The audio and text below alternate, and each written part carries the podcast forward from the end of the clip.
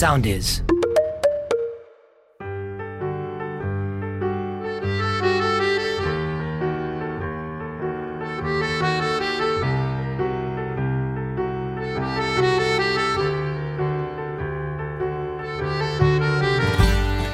Οι άγριες μέλισσες έχουν πολλούς φαν και πολλά fan page. Στην εποχή της άνθησης των social media, οι πολλές σελίδες ανθρώπων που παρακολουθούν και ακολουθούν μία σειρά είναι κάτι σημαντικό. Αφενός δημιουργείται ένας διαδικτυακός χώρος για ανταλλαγή απόψεων και ανάρτηση της γνώμης πολλών ένθερμων υποστηρικτών. Από την άλλη, πολλές φορές δημιουργείται ένας γόνιμος διάλογος που μέσα από μια καλοπροαίρετη κριτική βοηθάει εμάς τους δημιουργούς να γινόμαστε καλύτεροι. Αυτή η άμεση επαφή ενώ η σειρά παίζεται είναι ένας δημιουργικός διάλογος μεταξύ των θεατών και των δημιουργών. Αξία ανεκτήμητη. Μια τέτοια προσπάθεια είναι και το fans podcast τριών υπέροχων κοριτσιών. Οι αδελφές Λίνα και Σοφία Ρόκα και η Χρύσα Καραμπουρνιώτη. Άκουσα το πρώτο επεισόδιο μήνες πριν. Αμέσως με τράβηξε η σοβαρότητα αλλά και οι λεπτομέρειες που ανέφεραν τα κορίτσια και τους χαρακτήρες. Ήταν πραγματικές φαν. Περισσότερο σοβαρές βέβαια από όσο περίμενα. Αυτή ήταν και η μόνη μου κριτική στο επεισόδιο. Α, και η διάρκεια. Έκτοτε διορθώθηκαν. Στο επεισόδιο που ακολουθεί τις ακούμε, η Χρύσα βρίσκεται στη Θεσσαλονίκη, τις ακούμε να μιλάνε για τις αγαπημένες τους σκηνές, προφανώς και είναι πολλές οι σκηνές αυτές, τα λιτά τους μέσα για να κάνουν το podcast τους, αλλά και για το πάθος τους για την αγαπημένη τους σειρά. Εγώ απλά τις ακούω με χαρά και κρυφή συγκίνηση.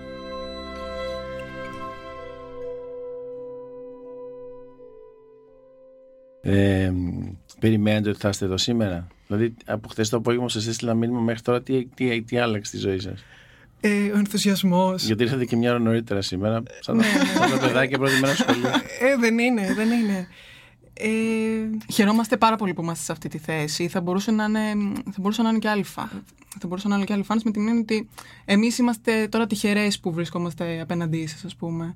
Εντάξει, ε, κάτι κάνατε, δεν είσαστε τυχερές. Ναι, ναι, σίγουρα, σίγουρα. Ε, δεν ξέρω podcast κάνουμε, podcast κάνετε κι εσείς. δηλαδή, εντάξει. Ε, είχαμε, μας προλάβατε η αλήθεια είναι, είχαμε σκεφτεί να σας καλέσουμε και εμείς το δικό μας. Ε, αλλά... Δεν με καλέσετε δηλαδή. Α, θα σας ε, εννοείται ναι, να σας ναι, καλέσουμε, ναι, άμα καταδεχτείτε, γιατί εμείς τώρα τα τεχνικά είναι ένα ζήτημα πώς θα γίνουν. Όχι, αλλά... θα πρέπει να φέρω τι, το μικρόφωνο. Όχι, όχι, τίποτα. τίποτα. Τα ακουστικά σας και το κινητό. Αυτό. Αυτό είναι το στούντιό μας. το Βαγγέλη, για να είμαι σίγουρος ότι θα έχουμε καλό ηχολήπτη. Ε, το στούντιό μας είναι. Είχαμε βάλει ένα μικρό στοιχηματάκι. Αν δεν μας καλέσετε, θα σας καλέσουμε. Αλλά ήταν πάρα πολύ ήτανε ευχάριστο. Απρόσμενο, ήταν απρόσμενο, πολύ ευχάριστο. Και εσείς το ότι ε... δείχνετε δηλαδή ενδιαφέρον να ακούσετε τώρα δύο φαν, ας πούμε, ε, πάνω στην σειρά. Γιατί, αφού εσείς μας κάνετε αυτό που είμαστε, εμείς μας κάνουμε. Ναι.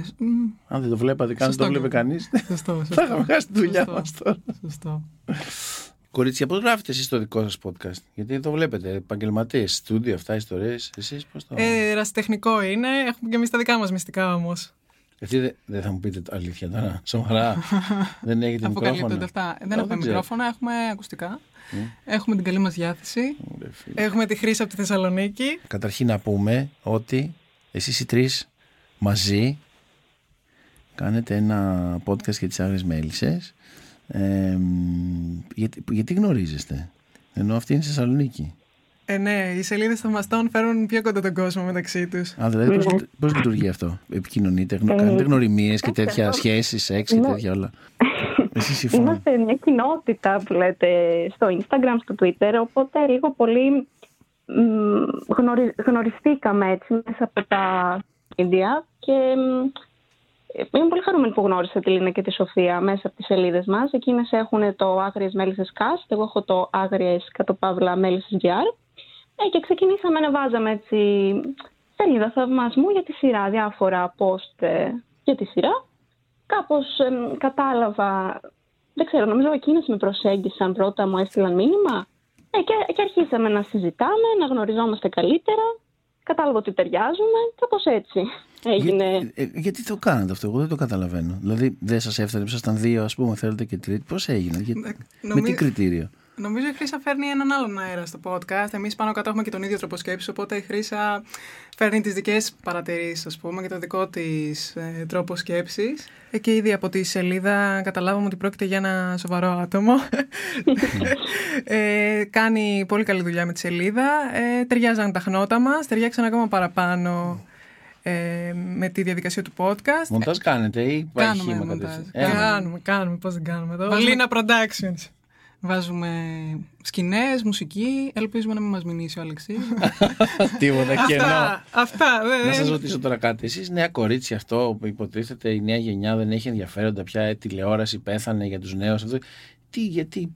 Τι, βλέπετε τηλεόραση γενικά ή πάθατε κάτι με τις άγριες μέλισσες; Αρχικά οι άγριες μέλισσες ήρθαν και στην καραντίνα. Δηλαδή εκεί στην καραντίνα εντάθηκε ακόμη πιο πολύ το φαινόμενο παρακολουθώ φανατικά άγριες μέλισσες.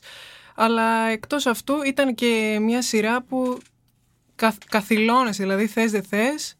Ε, έχει πολλά πράγματα να πει, έχει πολλά μηνύματα να περάσει ε, και δεν θέλει και πολύ κάποιος να ε, κάτσει μπροστά στη τηλεόραση για να παρακολουθήσει άγρες μέλισσες γιατί πολύ απλά είναι σαν να βλέπεις ταινία κάθε μέρα, σαν να βλέπεις κάτι ποιοτικό.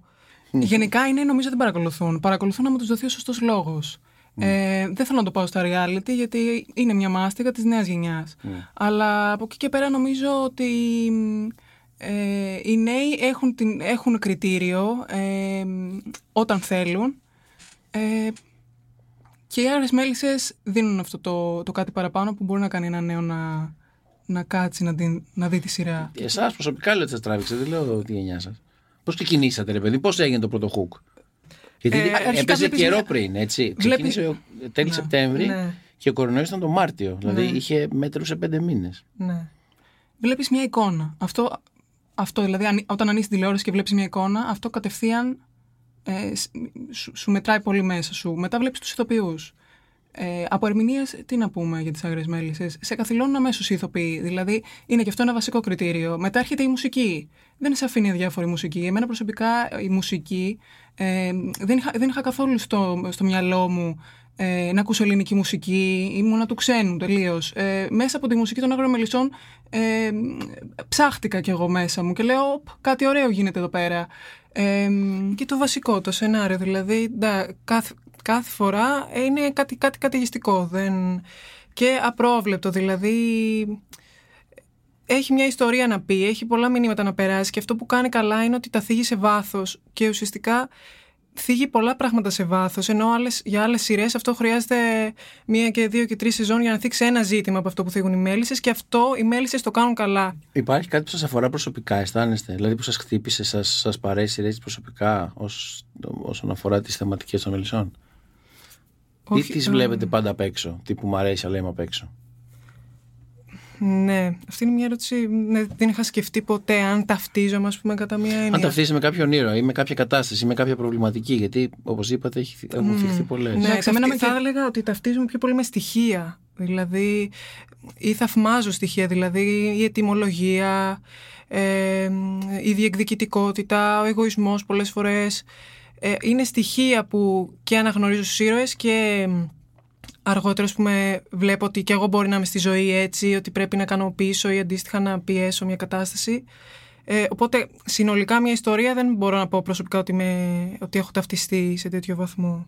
Εντάξει, ναι, συμφωνώ σε αυτό το κομμάτι, αλλά θα έλεγα πως ίσως έχω, με έχει αγγίξει πιο πολύ και το κομμάτι των τριών αδελφών, γιατί έχω, έχω ένα αδελφή. Α, να πούμε ότι είστε αδερφέ, έτσι. ναι. ναι. σωστά. Δεν τις βλέπετε, παιδιά, είναι, είναι όμοιες, δηλαδή είναι απίστευτο.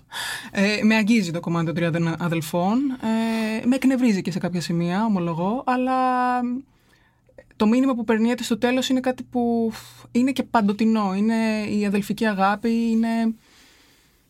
Και όχι μόνο γενικά η, η πένα στις ε, διαπροσωπικές σχέσεις είναι κάτι που δεν ξέρω, προσωπικά δεν, ε, προσωπικά δεν έχω ταυτιστεί, αλλά μπορώ να καταλάβω γιατί πολλοί άνθρωποι μπορούν να ταυτιστούν, γιατί είναι ε, αποτυπωμένες και ρεαλιστικά. Δηλαδή, θα δεις και διαφορετικές καταστάσεις, δηλαδή σε κάθε οικογένεια του διαφανείου, τόλια, ε, ουρανίας και βλέπεις, ε, θίγονται, θίγονται τα οικογενειακά ζητήματα με έναν εντελώς διαφορετικό τρόπο και αυτό είναι κάτι που σίγουρα δεν αφήνει κάποιον αδιάφορο. Μπορεί κάποιον, ας πούμε, η κεντρική ιστορία να μην τον αγγίζει τόσο, μπορεί να τον αγγίζει μια δεύτερη ή τρίτη ιστορία. Εντάξει, σίγουρα και δυνατό πολύ κομμάτι ήταν και το κομμάτι της Ελένης, έτσι. Mm. κομμάτι ναι, των φυλακών. Εκεί κάποιον μπορεί να τον αγγίξει, σίγουρα. Δεν κούρασε. Πολλοί κόσμοι γκρίνιαζε. Στο κομμάτι των φυλακών της Ελένης. Ναι, ναι,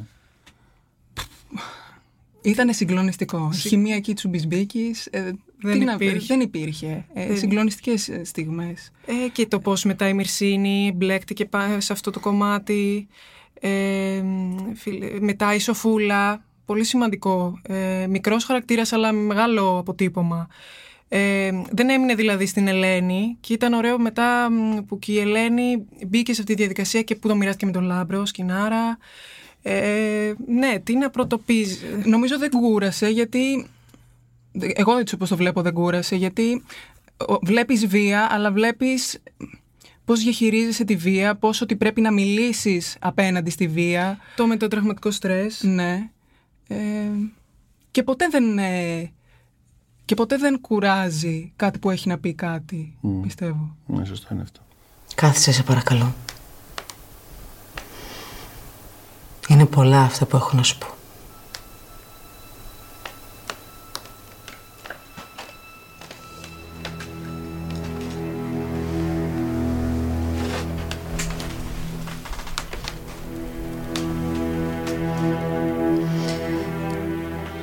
Δεν περίμενα πως θα έβρισκα τη δύναμη να το κάνω.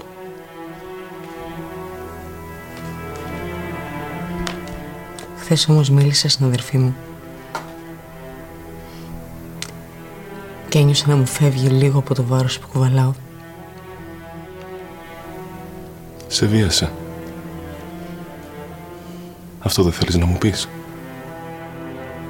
Γι' αυτό δεν αντέχεις το αγγίγμά μου. Λίγο μετά τη φλάκισή μου ξεκίνησε ο εφιάλτης. Με απειλές, με πολύ ξύλο, με βασανιστήρια, με εβδομάδες στην απομόνωση μέχρι να λυγίσω, να μην αντιδρώ πια. Να σφίγγω τα δόντια μέχρι να περάσει το μαρτύριο.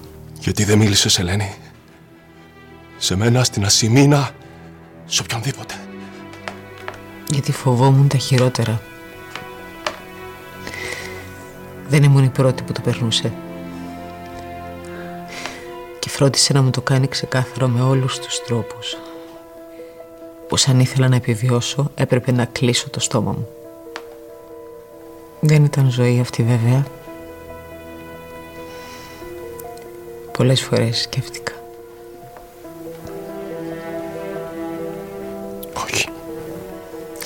Πολύ αργότερα έμαθα ότι ήμουν ιδιαίτερη για εκείνον. Ήταν φίλος του Σέργιου. Εκδίκηση έπαιρνε με τις ευλογίες της Μυρσίνης. Αυτή η σκύλα. Λίγο πριν την απόδραση, κατάφερα να μιλήσω με έναν επιθεωρητή. Είχε γίνει καταγγελία από την νοσοκόμα που ήταν μπροστά στην έκτρωση που μου κάνανε. Χωρίς τη θέλησή μου. Τι πράγμα; Έμεινα έγκυος. Τη μέρα που το έμαθα σκίστηκε η ψυχή μου στα δύο. Συχαινόμουν τον εαυτό μου που κουβαλούσε κάτι από εκείνον. Αλλά δεν ήθελα να μου το πάρουν. Ήταν ένα αθώο πλάσμα. Ένα μωρό. Με βάλανε στο ιατρείο με το ζόρι. Άνοιξέ μου. Άνοιξέ μου.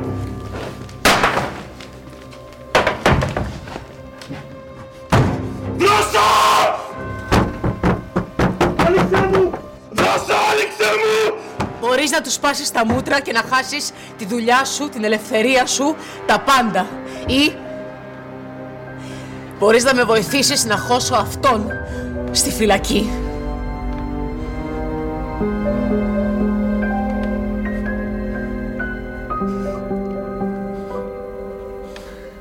Υπάρχει κάτι στη σειρά, κάτι που έχει γίνει, κάτι δηλαδή που το, το είδατε ας πούμε και σας έβαλε σε σκέψεις.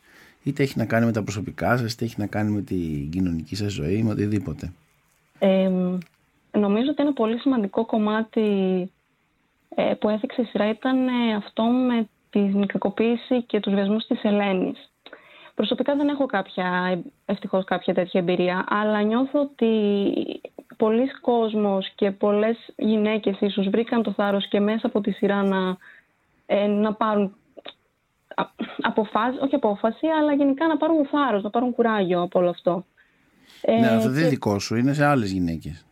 Μετά μπαίνουμε και στη διαδικασία ότι σκεφτόμαστε είναι μια σειρά εποχής, οπότε λίγο εμείς δεν την έχουμε ζήσει αυτή την εποχή του 50, 60 κτλ. Οπότε πολλά στοιχεία ε, μας κάνουν εντύπωση. Δηλαδή, έχει τύχει να ρωτήσω τη γιαγιά μου, Άγια, ξέρω εγώ έτσι γινόταν αυτό όταν θέριζαν τα χωράφια, όταν έκαναν. Μετά πάμε και σε αυτό λίγο το κομμάτι. Δεν ξέρω. Λίγο, λίγο σε, σε, αυτό θα διαφωνούσα λίγο, ε, σε αυτό θα διαφωνούσα λίγο με την έννοια ότι ε, οι άνθρωποι θεωρώ ανεξαρτήτως εποχής παραμένουν στον πυρήνα τους οι ίδιοι. Νομίζω αυτό που κάνει πάρα πολύ καλά η σειρά και είναι ένα στοιχείο που μου αρέσει και δεν ξέρω αν ταυτίζομαι, ε, ότι γράφει πάρα πολύ καλές ε, διαδικές σχέσεις. Ε, η σχέση με τους γονείς επίσης είναι ένα πολύ ωραίο κομμάτι ε, που αν το παρατηρήσει κάποιος ε, σε βάθος χρόνου σε όλα τα επεισόδια από τον πρώτο κύκλο μέχρι τώρα και υπάρχει εξέλιξη και υπάρχουν δυνατές ατάκες και σκηνές ε, και που δείχνουν ε, τις, ανατροπές, τις συγκρούσεις ε, αλλά και την αγάπη ταυτόχρονα.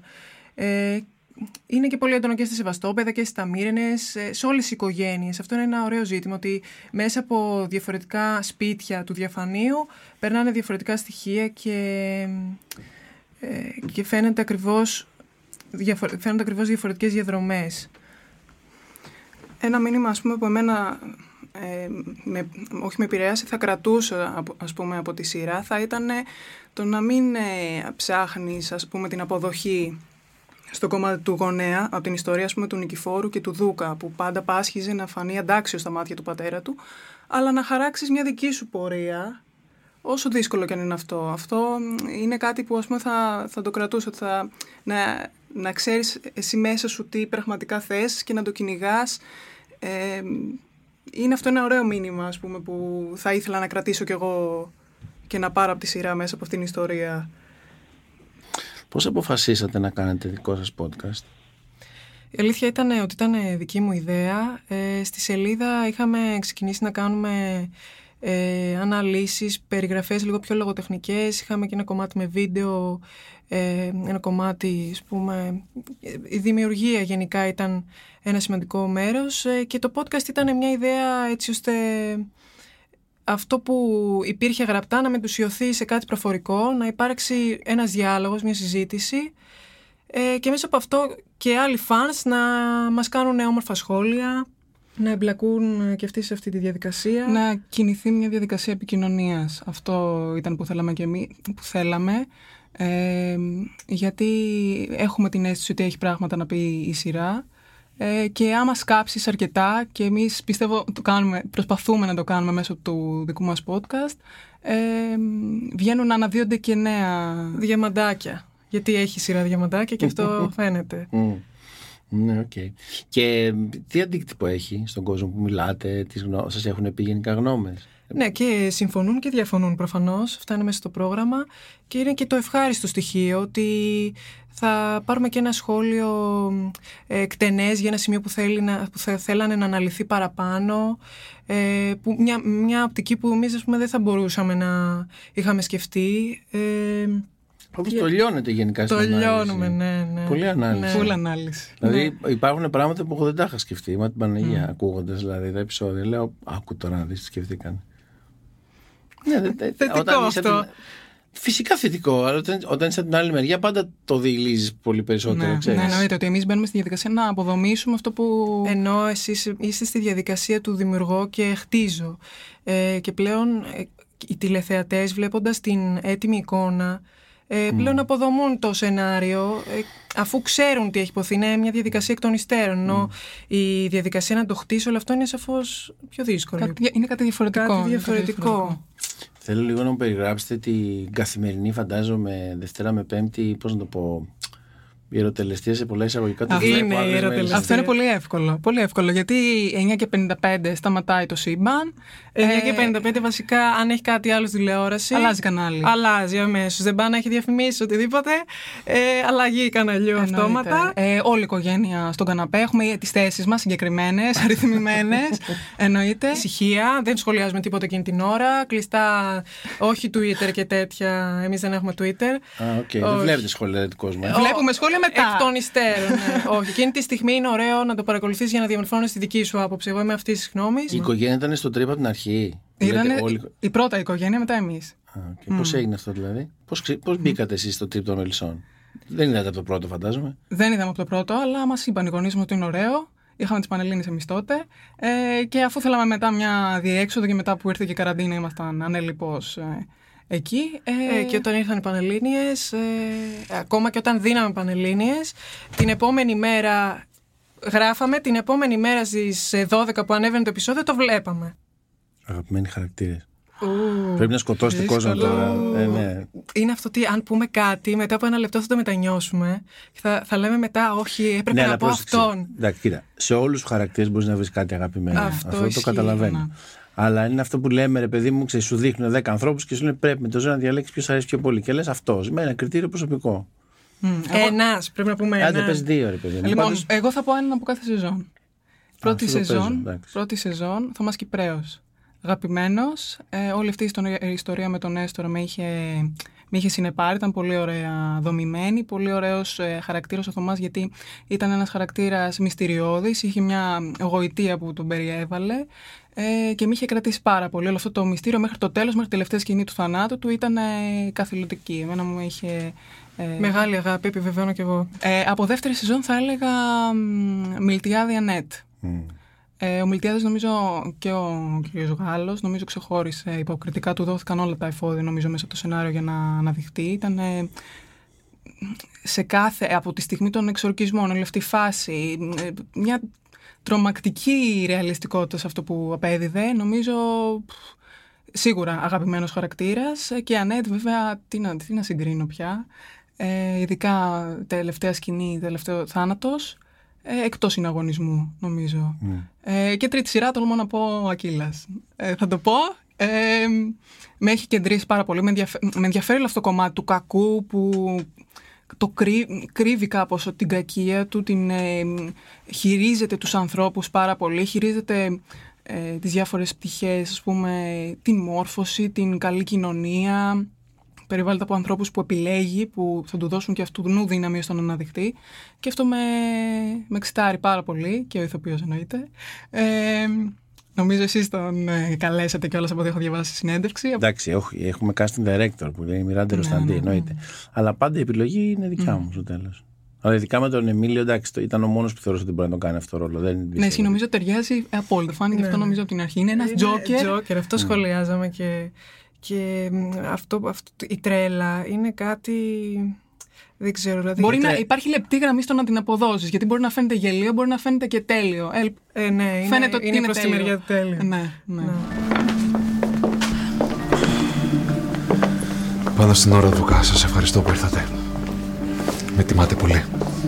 Να είσαι ευτυχισμένος, μελέτη. Α, να και ο συμπέθερος. Χαίρετε. Μου επιτρέπεις την προσφώνηση. Όχι. Αλλά αν αυτό σου κάνει κέφι, δεν θα σε αποδείσω. Το αλλάξατε αρκετά, βλέπω. Τα καταφέραμε. Καλώς ήρθατε σπίτι μας. Εσύ δεν είπες. Εγώ δεν είπα, ναι. Mm. Δεν αποφεύγω την. Όχι, όχι, όχι.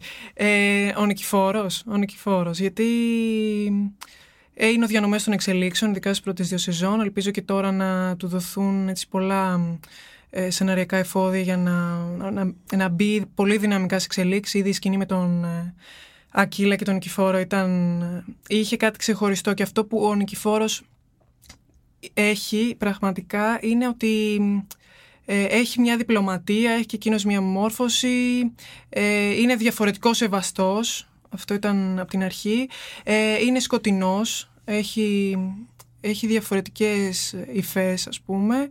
Ε, και μπορεί και κινεί τις καταστάσεις ε, με έναν τρόπο δικό του, δηλαδή δεν, είναι, δεν υπάρχει εξελίξεις, δημιουργεί τις ε, εξελίξεις. Και αυτό ήταν ε, στις δύο πρώτες σεζόν κάτι που με είχε κερδίσει πάρα πολύ και, και βέβαια και με την Ασημίνα ε, η σχέση. Ε, Άλλος χαρακτήρας, εντάξει, δεν μπορούμε να μην πούμε και την Ελένη. Δηλαδή, εντάξει. Ναι, είναι μάστε. Έτσι. Χωρίς μια Ελένη δεν υπάρχει. Η Ελένη είναι αυτό ότι είναι ένας χαρακτήρας πυλώνας με την έννοια ότι δεν γίνεται χωρίς την Ελένη να υπάρξει σειρά. Ε, και η Ελένη είναι ένας χαρακτήρας είναι λίγο ή θα το μισείς ή θα να τον αγαπάς. Mm. Ε, γιατί αναγνωρίζεις κιόλας ότι είναι αυτή η υπερβολική ανιδιοτέλεια που ναι, είναι, είναι, είναι λίγο εκνευριστική γιατί πάντα βάζει τους ε, άλλους πάνω από την ίδια. Είναι η ιδιοτελεία, είναι και ο δυναμισμό. Αυτά τα... Είναι αυτά τα δύο. Ναι. Ε, σε δίπολο που κάθε φορά το βαρύμετρο πάει από τη μία από την άλλη μεριά. Αλλά ναι, χωρίς Ελένη δεν υπάρχει. Αυτό, είναι αντικειμενικό. Και τώρα είναι πολύ ωραίο που ε, βλέπουμε την Ελένη να ανησυχεί για το Λάμπρο. Δηλαδή, βλέπουμε μια πτυχή που δεν ε, την είχαμε δει σε αυτά τα δύο χρόνια και είναι κάτι που οπωσδήποτε θέλουμε να δούμε και να εξελίσσεται. Τρίτη σεζόν, σεζόν αντέχει, γιατί έχουμε ακούσει διάφορα. Η τρίτη σεζόν πρέπει να αντέξει. Πρέπει να αντέξει γιατί κάτι θέλει να πει παραπάνω από τις άλλες δύο σεζόν και μπορεί να το πει. Ε, δεν θα μπορούσε να... Άμα δεν το κάνανε αυτό οι άγριες μέλισσες, δεν θα μπορούσε κανείς να το κάνει αυτό. Ε, αυτή, θεωρώ προσωπικά ότι αυτή η πένα των σεναριογράφων είναι η καλύτερη που υπάρχει αυτή τη στιγμή στην Ελλάδα και ε, καλώς κάνει και πήρε το ρίσκο να, να μπει σε μια τέτοια εποχή που καλώς κακώς μπορεί και να διώξει κάποιους τηλεθεατές. Ε, άμα μπει στη διαδικασία να σκέφτεσαι άμα θα φύγει, άμα δεν θα φύγει, ε, ίσως μετά χαλάει και το όλο concept των μελισσών που νομίζω πάντοτε ήταν και λίγο πιο απευθυνόταν κάπως σε πιο ώριμο κοινό, να το, να το πω έτσι. Ε, ναι, και τώρα ε, έχω την αίσθηση ότι όσοι μείνουν θα αποκομίσουν ε, ουσιαστικά πράγματα από αυτό και καλώς ε, βασικά γιατί ε, είναι μια ευκαιρία να αποφασίσουμε κιόλας ως τηλεθεατές τι θέλουμε να βλέπουμε. Οπότε νομίζω είναι η ευκαιρία του κοινού να δείξει αυτή την αμφίδρομη ε, σχέση και να επιβεβαιώσει με αντιθετική της ψήφο το, αυτό το εγχείρημα. Και όχι μόνο αυτό, αλλά έχει ανανεωθεί και όλο το. Δηλαδή και σκηνοθετικά έχει ανανεωθεί. Το βλέπουμε αυτό. Δηλαδή, εμένα αγαπημένη μου σκηνή τώρα που παίχτηκε ήταν με τον, ε, με τον Γκοτσόπουλο και τον ε, Κουρί. Ήταν ανάγκη να τον σακατέψετε, έτσι; Διαταγές του αστυνόμου Ντούνια. Μιλήστε σε εκείνον. Θες λίγο νερό;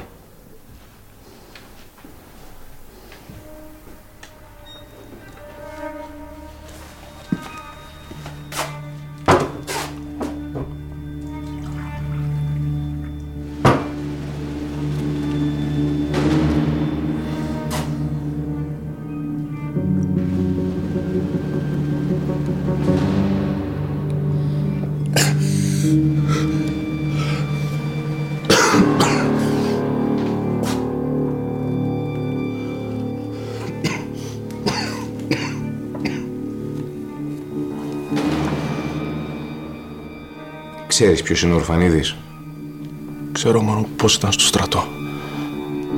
Είναι ένας άνθρωπος πολύ επικίνδυνος. Που θέλει να ανατρέψει την κυβέρνηση με τα όπλα. Πώς το καλό έμπλεξες μαζί του; Δεν ανήκω στην οργάνωσή του, Ζαχώ. Μόλις προχθές το γνώρισα. Και πώς βρέθηκες εκεί πάνω μαζί τους; Τον ξάδερφό σου πήγα να βρω. Το ξέρεις πώς τον έχουν και αυτό κλεισμένο εδώ μέσα. Φυσικά και το ξέρω και θα δώσει και αυτό τις δικές του εξηγήσεις. Εξηγήσεις.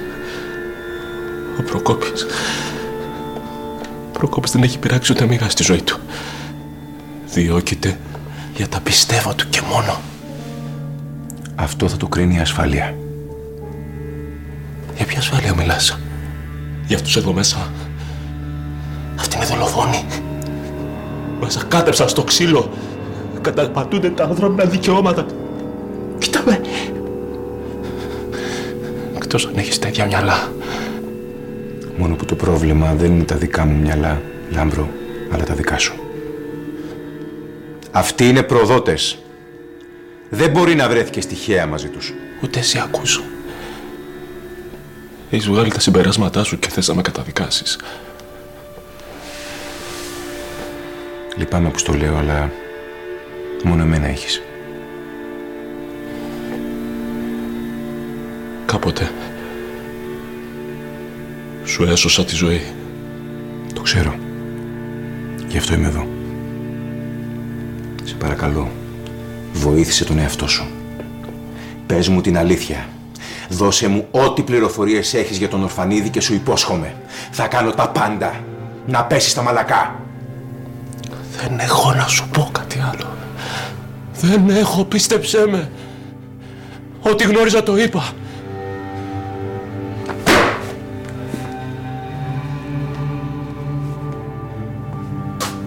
Αν θέλεις να φας το κεφάλι σου για αυτούς, κάντο! Μην περιμένεις όμως να το χοβάρω στη συνείδησή μου. Δεν περιμένω. Τίποτα από σένα. Κρίμα. Έχει αναβαθμιστεί και σαν εικόνα. Ε, η μουσική που ντύνει πάλι επίσης. Ε, άλλαξε φέτος πολύ. Άλλαξε. Άλλαξε. Προς το θετικό πάλι. Δηλαδή, θέσατε πάλι αυτό τον πήχη ψηλά και τον ξεπερνάτε κάθε φορά. Δηλαδή αυτό είναι και μόνο, από μόνο του λόγος για να κάτσουμε εμείς να το δούμε. Θα νομίζει κανείς ότι σας πληρώνω, έτσι. δεν έχω δώσει πληρώνει, είναι αγάπη. Ούτε πέντε ευρώ δεν έχω. Μόνες τους μιλάνε, εγώ δεν λέω Ναι, OK. Okay. Χρύσα να σε ρωτήσω κάτι. Τι, ναι. τι, τι διαφορές ε, βλέπεις τη φετινή σεζόν, αν βλέπεις και ξέρεις, πώς, πώς εξελίσσεται η σειρά για σένα που είσαι και φαν; Ε, σίγουρα η φετινή σεζόν θεωρώ ότι είναι κάπως διαφορετική. Ε, ταυτόχρονα όμως είναι και οικία, δηλαδή το ότι βλέπουμε τα ίδια πρόσωπα απλά σε διαφορετικές καταστάσεις αλλάζουν τα πράγματα. Ε, και οι νέες προσθήκες σίγουρα αλλάζουν κάπως ε, τα πράγματα. Το βασικό όμως νομίζω στοιχείο που διαφοροποιεί ε, τη φετινή σεζόν από τις δύο προηγούμενες είναι ότι στηρίζεται σε ένα έτσι σκοτεινό ιστορικό πλαίσιο αυτό της Χούντας, το οποίο δεν το έχουμε δει συχνά σε, νομίζω ότι δεν το έχουμε δει ποτέ σε καθημερινή σειρά τηλεόραση.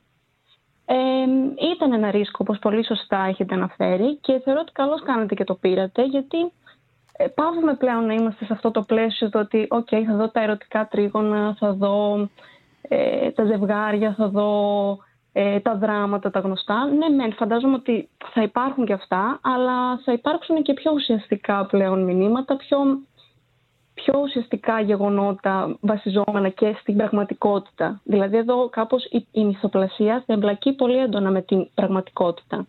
Και εγώ είμαι πολύ χαρούμενη να δω πώς θα γίνει όλο αυτό. Δηλαδή, μέχρι στιγμής είμαι πολύ ενθουσιασμένη και μ' αρέσει. Μ' αρέσει πολύ.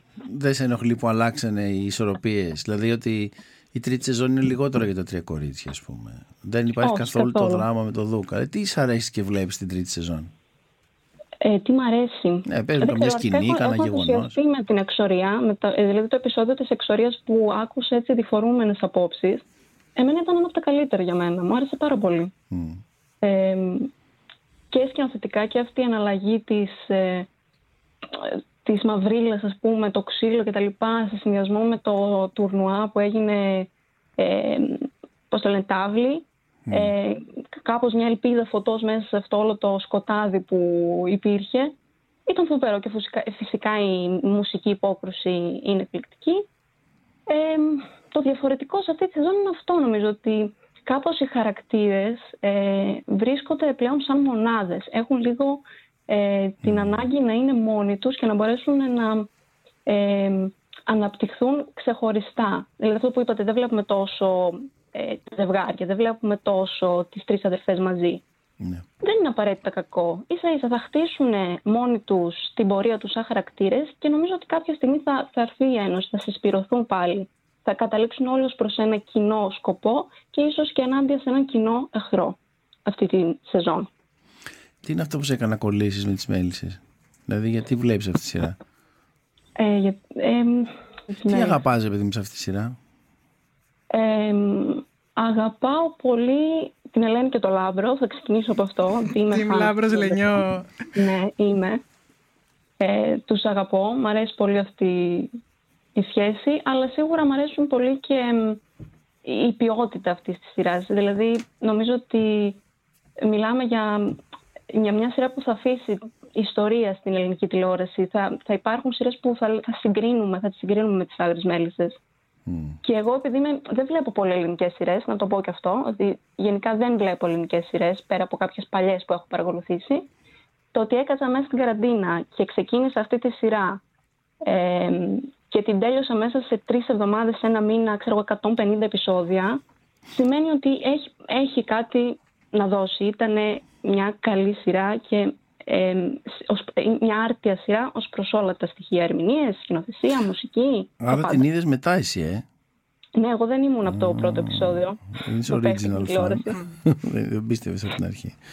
Μάλιστα, OK. Okay. Εσείς δηλαδή πώς πήρατε την απόφαση ε, να συνεχίσετε, δηλαδή τι σας, είπε, τι σας έκανε αυτό το κλικ που λέτε θέλω να το πάρω άλλη μια χρονιά. Η αγάπη του κόσμου κυρίως. Mm. Δηλαδή ήταν ένα πράγμα το οποίο το αγαπούσε πάρα πολύ ο κόσμος και ποιοι είμαστε εμείς να το αρνηθούμε, παρότι στην αρχή δεν ήθελε κανένας να πάει για τρίτη σεζόν. Κυρίως επειδή ήταν μια ιστορία γραμμένη από τα παιδιά, ήταν τελειωμένη στην ναι. ουσία. Ε, την είχα σκεφτεί δηλαδή από την αρχή πώς θα τελειώνει περίπου. Το οποίο είναι πολύ σημαντικό για μια ιστορία. Και η τρίτη σεζόν θα είναι κάτι εξ αρχής, κάτι καινούριο. Οπότε έπρεπε να μπούμε σε μια διαδικασία. Ξέρεις, πάμε τώρα να κάνουμε κάτι καινούριο και τι θα είναι αυτό και τι ιστορία να πούμε. Γιατί ακόμα και αν λες χοντρικά θα κινηθούμε στην επταετία, αυτό δεν σημαίνει τίποτα. Τι ναι. ιστορία θα πει. Ξέρεις, είναι, είναι πολύ δύσκολα πράγματα αυτά. Ειδικά όταν είναι original. Δεν υπάρχει βιβλίο, δεν υπάρχει. Ναι. Άλλη σειρά δεν υπάρχει τίποτα. Έτσι είναι από το, από το μηδέν. Αλλά κυρίως την απόφαση την πήραμε τότε. Επειδή μέσα στο χοντρό κορονοϊό, έτσι τη δεύτερη φορά δηλαδή στο χειμώνα, ήταν που κάναμε και τα μεγαλύτερα νούμερα. Τα νούμερα ξέρεις τι καμιά φορά σε βοηθάνε απλά να καταλάβεις ότι κάποιος θέλει κάτι πάρα πολύ. Γιατί mm. μπορεί να μην κάνεις νούμερα, αλλά πάλι να αγαπιέται κάτι. Ξέρεις, είναι, είναι μπερδευτικό, αλλά mm. όταν πρέπει να εξοδευτούν κάποια χρήματα, καμιά φορά τα νούμερα μετράνε. Δεν είναι δηλαδή. Αν mm. κάναμε 10% και ο κόσμος μα αγαπούσε στο 10%, δεν θα έφτανε. Για να πούμε πάμε για τρίτη σεζόν, έτσι. Αλλά όταν το αποφασίσαμε, ήμασταν πάρα πολύ και εμείς αβέβαιοι και τα λοιπά. Και φέτος είχαμε πάρα πολύ μεγάλο άγχος. Ε, Άρα, ας πούμε, το είδατε σαν ρίσκο κατά κάποιο Τεράστιο τρόπο; ρίσκο θεωρώ. Και ακόμα το βλέπω σαν ρίσκο. Ναι, δεν το συζητώ. Αλλά τώρα το, το, ρίσκο έγινε συγκεκριμένο μετά. Δηλαδή, στην αρχή ήταν το ρίσκο γενικά να κάνουμε μια καινούργια ιστορία. Το οποίο όμως κανείς δεν ήξερε τι είναι και να το ονομάσει. Mm. Τώρα όμως μετά το ρίσκο είναι μεγάλο. Πρώτα, πρώτα απ' όλα είναι μια σειρά με πολιτική χρειά που δεν έχει ξαναγίνει ποτέ στην Ελλάδα αυτό. Σε, τουλάχιστον σε δραματική καθημερινή σειρά. Ούτε mm. καν. Και μετά Αλλά ήταν μια σειρά που είχε ας πούμε το, το πολιτικό ας πούμε, ως φόντο ή ως το μπροστινό κομμάτι. Δηλαδή μέσα σε αυτό βλέπουμε τους χαρακτήρες πώς εξελίσσονται σε μια διαφορετική κατάσταση ή βλέπουμε πώς η κατάσταση έρχεται σαν δαμόκλειος πάθ πάνω από τους. Ε, νομίζω και τα δύο. Και τα δύο μαζί. Ε, δεν το συζητάω γιατί τη έχει δοθεί χώρος στη σειρά. Δεν είναι δηλαδή απλά ότι έξω μένει ο πόλεμο, αλλά εμείς μέσα έχουμε τα κομμουνικά ναι. μας, τα αυτά μας, τα δικά μας. Αλλά κάπου έξω έχει πόλεμο. Βλέπεις και τον πόλεμο και το μέσα. Δηλαδή, φέτος, ας πούμε, υπάρχει η οικογένεια των μεγαριτέων που ακόμα δεν έχουν εμπλέξει άμεσα, που έχουν τα δικά τους θέματα, mm. τα οικογενειακά τους κυρίως που ασχολούνται, ξέρεις, ναι. με το γιο, την κόρη κτλ. Ε, και υπάρχουν ε, άνθρωποι όπως ο Κοτσόπουλος, ο Ελιόπουλος και ο Βασιλότο που είναι κατευθείαν μέσα σε αυτό το ναι. πράγμα, έτσι, γιατί έχουν πάει εξ ώρες στη Λέρο. Άρα υπάρχει αυτή η, η διαφορά. Ναι. Ότι κάποιοι είναι μέσα, κάποιοι είναι, για κάποιους είναι απ' έξω ο ναι. πόλεμος. Ε, αλλά το ρίσκο νομίζω είναι σαφές και με τη σκληρότητα και με το να εισάγεις καινούριους ανθρώπους και να ξεβολέψεις το κοινό σου και με το ότι δεν υπάρχει πια η κλασική διαμάχη της Ελένης με το Δούκα. Οπότε τελείωσε αυτό, πάμε παρακάτω. Και γενικά οι άνθρωποι δεν τους αρέσει να ξεβολεύονται στη ζωή, γενικά, όχι τηλεόραση. Οπότε το ρίσκο είναι ότι μιλάω καταρχήν για κάτι το οποίο δεν είναι απλό να μιλάς. Στην Ελλάδα γενικά δεν έχουμε καλή σχέση με την ιστορία μας. Κανένας δεν θέλει να τα ακούει αυτά και να τα βλέπει. Ε, και δευτερευόντως ότι πήραμε λίγο το χαλάκι κάτω από τους αγαπημένους ήρωες. Δηλαδή, ξεκίνησε το πρώτο επεισόδιο, ας ναι. πούμε, και ήταν η πρώτη φορά που έβλεπες πιο πολύ, ξέρω εγώ, τον Νίκο τον Κουρί παρά τη Μαρία την Κίτσου. Ε, οπότε αυτό είναι κάτι. Επειδή γίνεται μια διαφορετική διανομή του χώρου των ηρώων. Και στη δεύτερη σεζόν είχαμε καινούριους ρόλους, έτσι. Ναι. Και ο Λεκάκης. Πιο, νομάλ, πιο... Ήταν λόγω κορονοϊού που έγινε αυτή η ομαλή ναι. μετάβαση. Το, κανονικά θα ήταν έτσι όπως και φέτος. Δηλαδή πέρυσι έγινε ένα παράξενο πράγμα. Τα επεισόδια που μας δώσαν τεράστια νούμερα στη δεύτερη σεζόν ήταν το φινάλε της πρώτης σεζόν κανονικά. Δηλαδή ναι, θα, τελει... ναι, έτσι θα τελειώνει η σειρά. Ναι, ναι ακριβώς. Δεν θα τελείωνε τώρα με το θάνατο της ε, Θεοδοσίας. Θα τελειώνει λίγο πιο μετά. Μπα το λέω αυτό, επειδή φέτος έγινε κανονικά όπως γίνεται συνήθως. Τελείωσε μια σεζόν, κάναμε τρεις μήνες παύση και επανήλθαμε. Όπως mm. γίνεται σε παντού. Ναι, σίγουρα και ένα κοινό μεγαλύτερων ανθρώπων τους επηρέασε πάρα πολύ ότι δεν θα υπήρχαν πλέον οι προστίκε, ε, δεν θα υπήρχε πλέον στη σειρά η Κάτια Δανδουλάκη ή ο Γιώργος Ογάλο, ας πούμε, ήταν απόλυε. Που βέβαια εντάξει, έρχεται ένα πολύ νέο δυναμικό cast να, να πει εδώ είμαστε και... Ναι, και εγώ δεν το πιστεύω. Κάτι χάνει και κερδίζει. Αυτό, ναι. ναι. Ναι, ε, ήταν και ένα ερώτημα, γιατί για πρώτη φορά, δεν ξέρω αν το παρατηρήσετε στις μέλη που έχουμε τόσο πολλά γνωστά νέα ονόματα. Ναι. Συνήθως οι μέλη δεν είχαν τόσο γνωστούς ηθοποιού ποτέ ανασεζόν. Συνήθως είχαμε mm. ένα κεντρικό ρόλο, το Μπισμπίκι, το Στάνκογλ και τα λοιπά, το Χιλάκι, αλλά οι άλλοι γύρω-γύρω ήταν σχετικά άγνωστοι. Και είναι η πρώτη φορά που πήραμε πιο γνωστούς. Αγαπημένες σκηνές που σας έχουν μείνει. Oh. Δύσκολο. Oh. Εντάξει, τα podcast σας τα πια λέτε τόσες πολλές που δεν έχει νόημα. Ναι. Ναι, δεν είναι, είναι αγαπημένες πλέον. Είναι όλα τα επεισόδια. Είναι όλα Όλη η σειρά. Ναι. Την αγαπάμε τη σειρά. Σίγουρα για των θανάτων, έτσι. Ναι. Εντάξει, αυτό είναι και βανταδόρικα πάντα. Ναι. Ε, το καταλαβαίνω, αλλά ας ξεπεράσουμε τους θανάτους. Ναι. Η σκηνή που η Ασημίνα λέει στον ε, Νικηφόρο την αλήθεια. Εγώ δεν το περίμενα καθόλου. Καθόλου. Ήταν και ένα spoiler που δεν βγήκε ποτέ έχω ναι. ναι. ναι. Καλό είναι το να βγαίνουν τα spoiler ναι. τελικά. Ναι. Μπορεί εμεί να τα ψάχνουμε, αλλά. Όταν, όταν δεν δίνουν είναι πολύ καλύτερο. Και όταν είχε κρεμαστεί ο μελέτης ήταν ένα spoiler που δεν είχε βγει. Ναι, ναι. και αυτό πολύ ωραία σκηνή. Ναι. Νικηφορέ.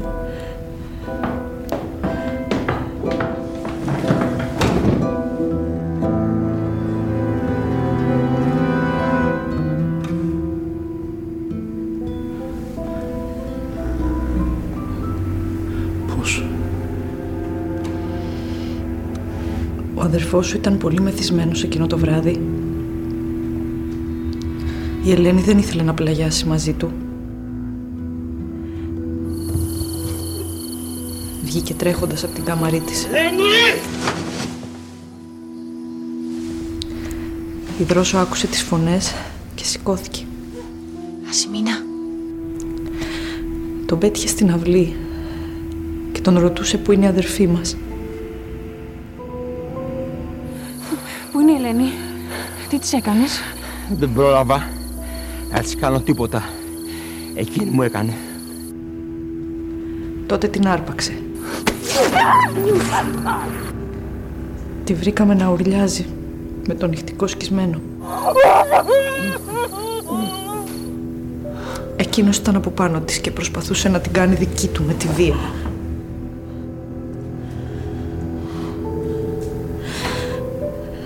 Πέσαμε πάνω του να τον σταματήσουμε. Φύγε από πάνω μου!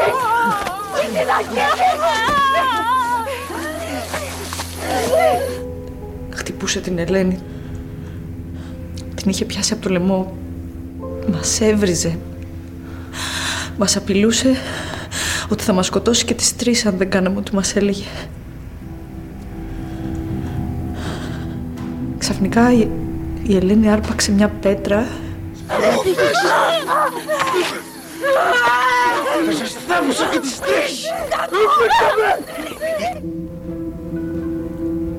Και πριν καταλάβω τι έχει συμβεί, βρεθήκαμε να το χτυπάμε και τρεις.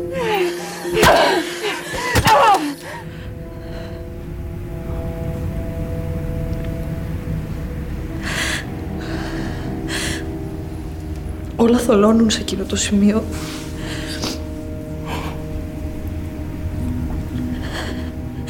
Μόνο...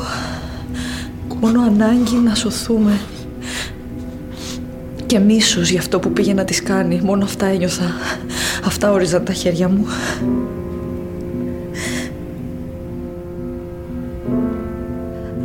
Όταν σταματήσαμε, ήμασταν λουσμένες στο αίμα του.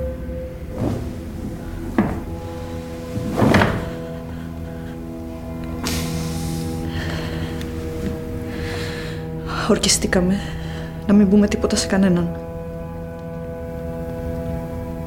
Μέχρι που μας ανακάλυψε η Θεοδοσία. Από ένα σημείωμα που είχε κρύψει ο Γιάννος. Ο Γιάννος μας είδε εκείνο το βράδυ να ρίχνουμε το σέριο στον κρεμό. Μάλιστα είχε πει στην Ελένη πως αν ποτέ χρειαζόταν θα ομολογούσε πως το έκανε εκείνος. Η αδερφή μου είχε τρελαθεί. Όταν μας ανακάλυψε η Θεοδοσία, συμφώνησαν με την Ελένη να παραδοθεί μόνη της, να το πάρει όλο πάνω της. Για να μην μπούμε και τρεις στη φυλακή. Βλέπεις, μόλις είχε γεννηθεί ο γιος μου. Σταμάτα, πάψε.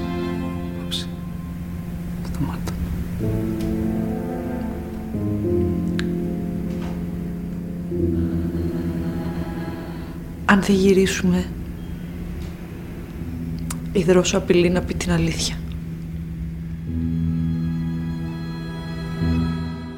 Αγαπημένη σκηνή των φυλακών θα έλεγα μία που η Ελένη, ο, ο Βόσκαρης πετάει το φλιτζάνι κάτω, το μαζεύει η Ελένη και λέει τώρα όμως κόβει. Αυτό μου άρεσε πάρα πολύ στα σκηνή. Των φυλακών γενικά επιμένω, δεν ξέρω, επιμένω στο κομμάτι των φυλακών γιατί είχε εντυπωσιακές σκηνές γενικά. Δηλαδή μια ένταση πάρα πολύ, πολύ δύσκολο.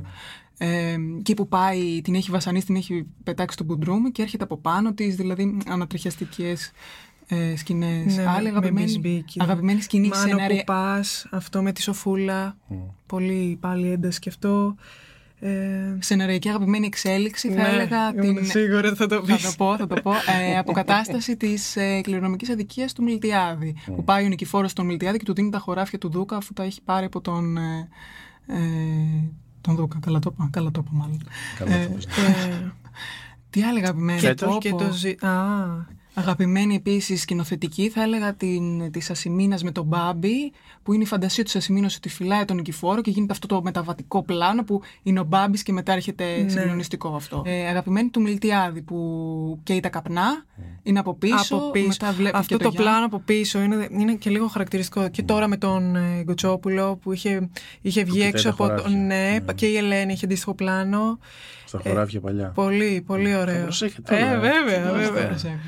Ε, ναι, δημιουργούν και ένα παράλληλο. Δηλαδή, θα βάλεις, ας πούμε, ε, θα δεις αυτό το πλάνο, θα σου έρθει και ταυτόχρονα στο μυαλό ε, ότι αυτό έχει υπάρξει και πιο παλιά και θα πεις Α, μήπως υπάρχει και μια σύνδεση τελικά αυτών των δύο σκηνών. Επίσης, άλλη μια ωραία σκηνή που είχαμε παρατηρήσει ήταν ε, μια σκηνή που είχαν η Ασημίνα με την ε, Δρόσο μαζί με το παιδί μέσα. Και ήταν τα κρεβάτια τους και φαινόταν ναι. το πλάνο.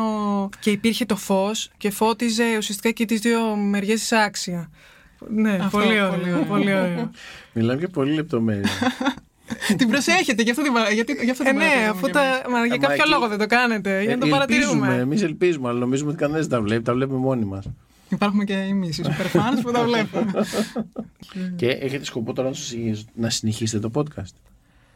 Ναι, ναι. Ε... Σας το τρώει χρόνο. Αυτό εννοώ πόσο σας απασχολεί γενικά. Μας απασχολεί, είναι χρονοβόρο. Είναι χρονοβόρο. Η αλήθεια είναι πω σκεφτόμαστε ε, λίγο πριν. Ας πούμε, έχουμε δομήσει λίγο τη σκέψη μας. Αρχικά σκεφτόμαστε τις θεματικές. Mm.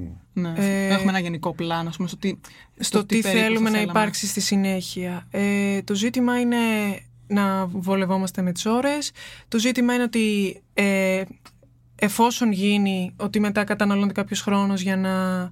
Ε, γίνει κάποια στοιχειώδη επεξεργασία ε, και έλεγχος να ανεβάσουμε κάτι που τουλάχιστον αρέσει σε εμάς. Ε, και τη συζήτηση ας πούμε να την οργανώσουμε με κάποιους άξονες για να υποθούν κάποια πράγματα έτσι, έτσι ώστε κιόλας ο άνθρωπος που το ακούει να μην ε, χάνει το χρόνο του θέλουμε να ελπίζουμε δηλαδή ναι, Εγώ ναι. γελάω γιατί είστε πάρα πολύ ευγενικέ η μία με την άλλη και δίνετε χώρο και αυτό και τα πάντα. ναι, ισχύει. Να Υπάρχει μια διαδικασία δηλαδή. Ισχύει. Ενώ Εγώ γελάω πάνω με αυτό. Ενώ στην πραγματικότητα διακόπτουμε. Είμαστε, ε, εγώ δηλαδή δεν ξέρω, το βλέπω σε μένα ότι διακόπτω γενικά πάρα πολύ κτλ. Εντάξει, έχουμε και μια σκέψη που αλληλοσυμπληρώνεται σε γενικές γραμμές. Οπότε και σκεφτόμαστε και με τον ίδιο τρόπο και σκεφτόμαστε και τα ίδια. Πώς είναι αυτό να διαχειρίζεσαι μια σελίδα φαν; Ωραία ερώτηση. Πολύ ωραία ερώτηση, ναι, ναι. Ε, αρχικά το ζήτημα με το fan page είναι τι επιδιώκεις. Ε, δηλαδή το κάνεις ε, και περιμένεις το view του ηθοποιού, περιμένεις το like του ηθοποιού. το ζήτημα γενικά του θαυμασμού μας έχει απασχολήσει και προσωπικά και είναι κάτι που μέσα από τη σελίδα θεωρώ ότι η δημιουργία και κάτι, όταν δημιουργείται κάτι πρωτότυπο είναι πολύ ευχάριστο να υποστηρίζεται.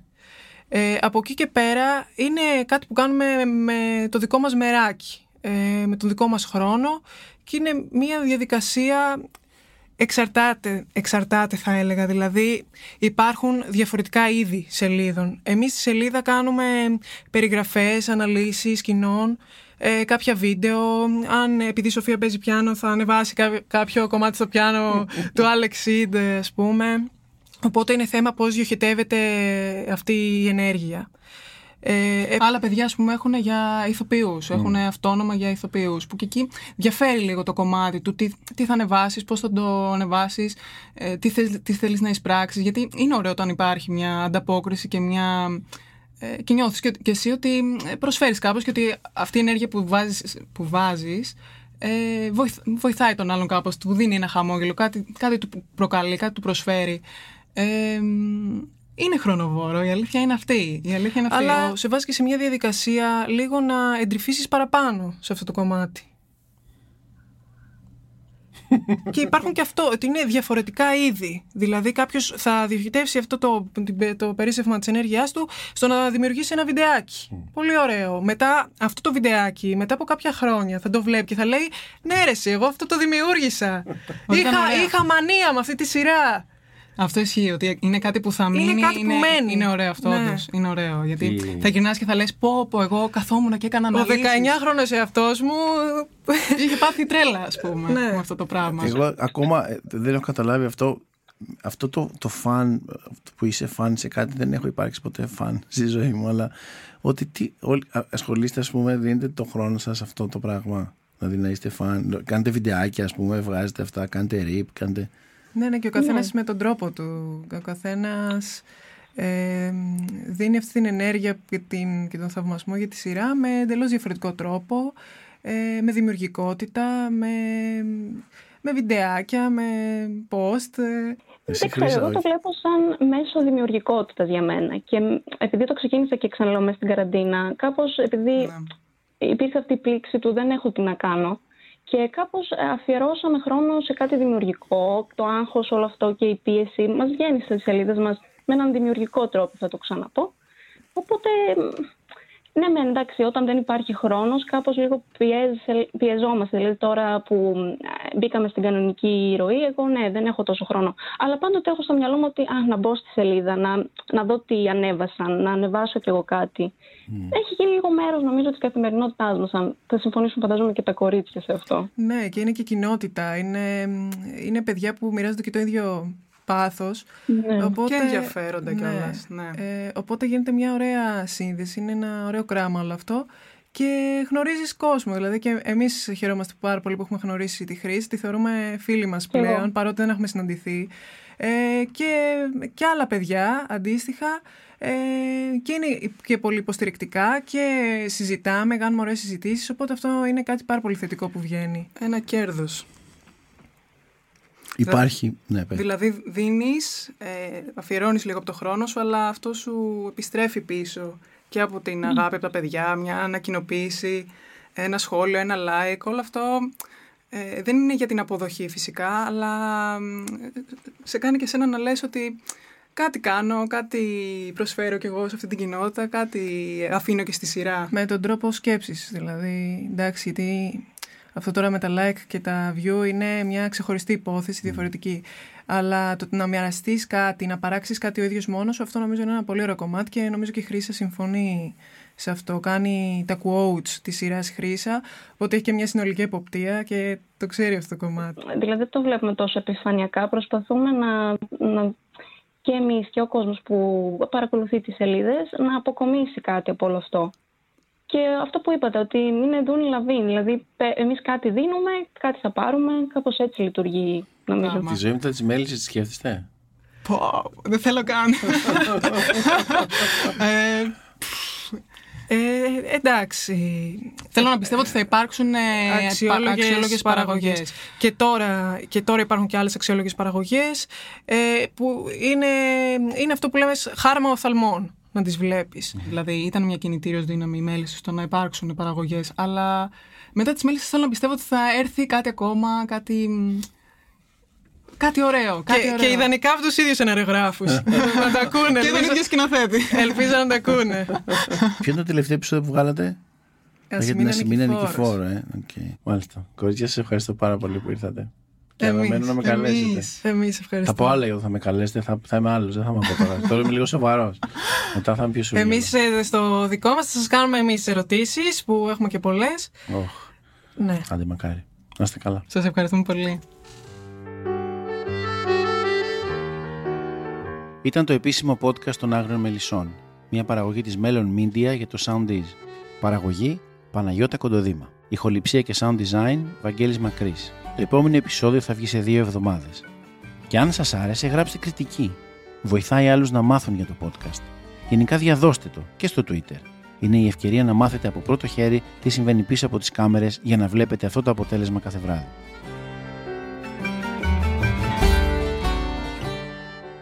Ακολουθήστε μας στο Soundees, στο Spotify, στο Apple Podcasts και στο Google Podcasts.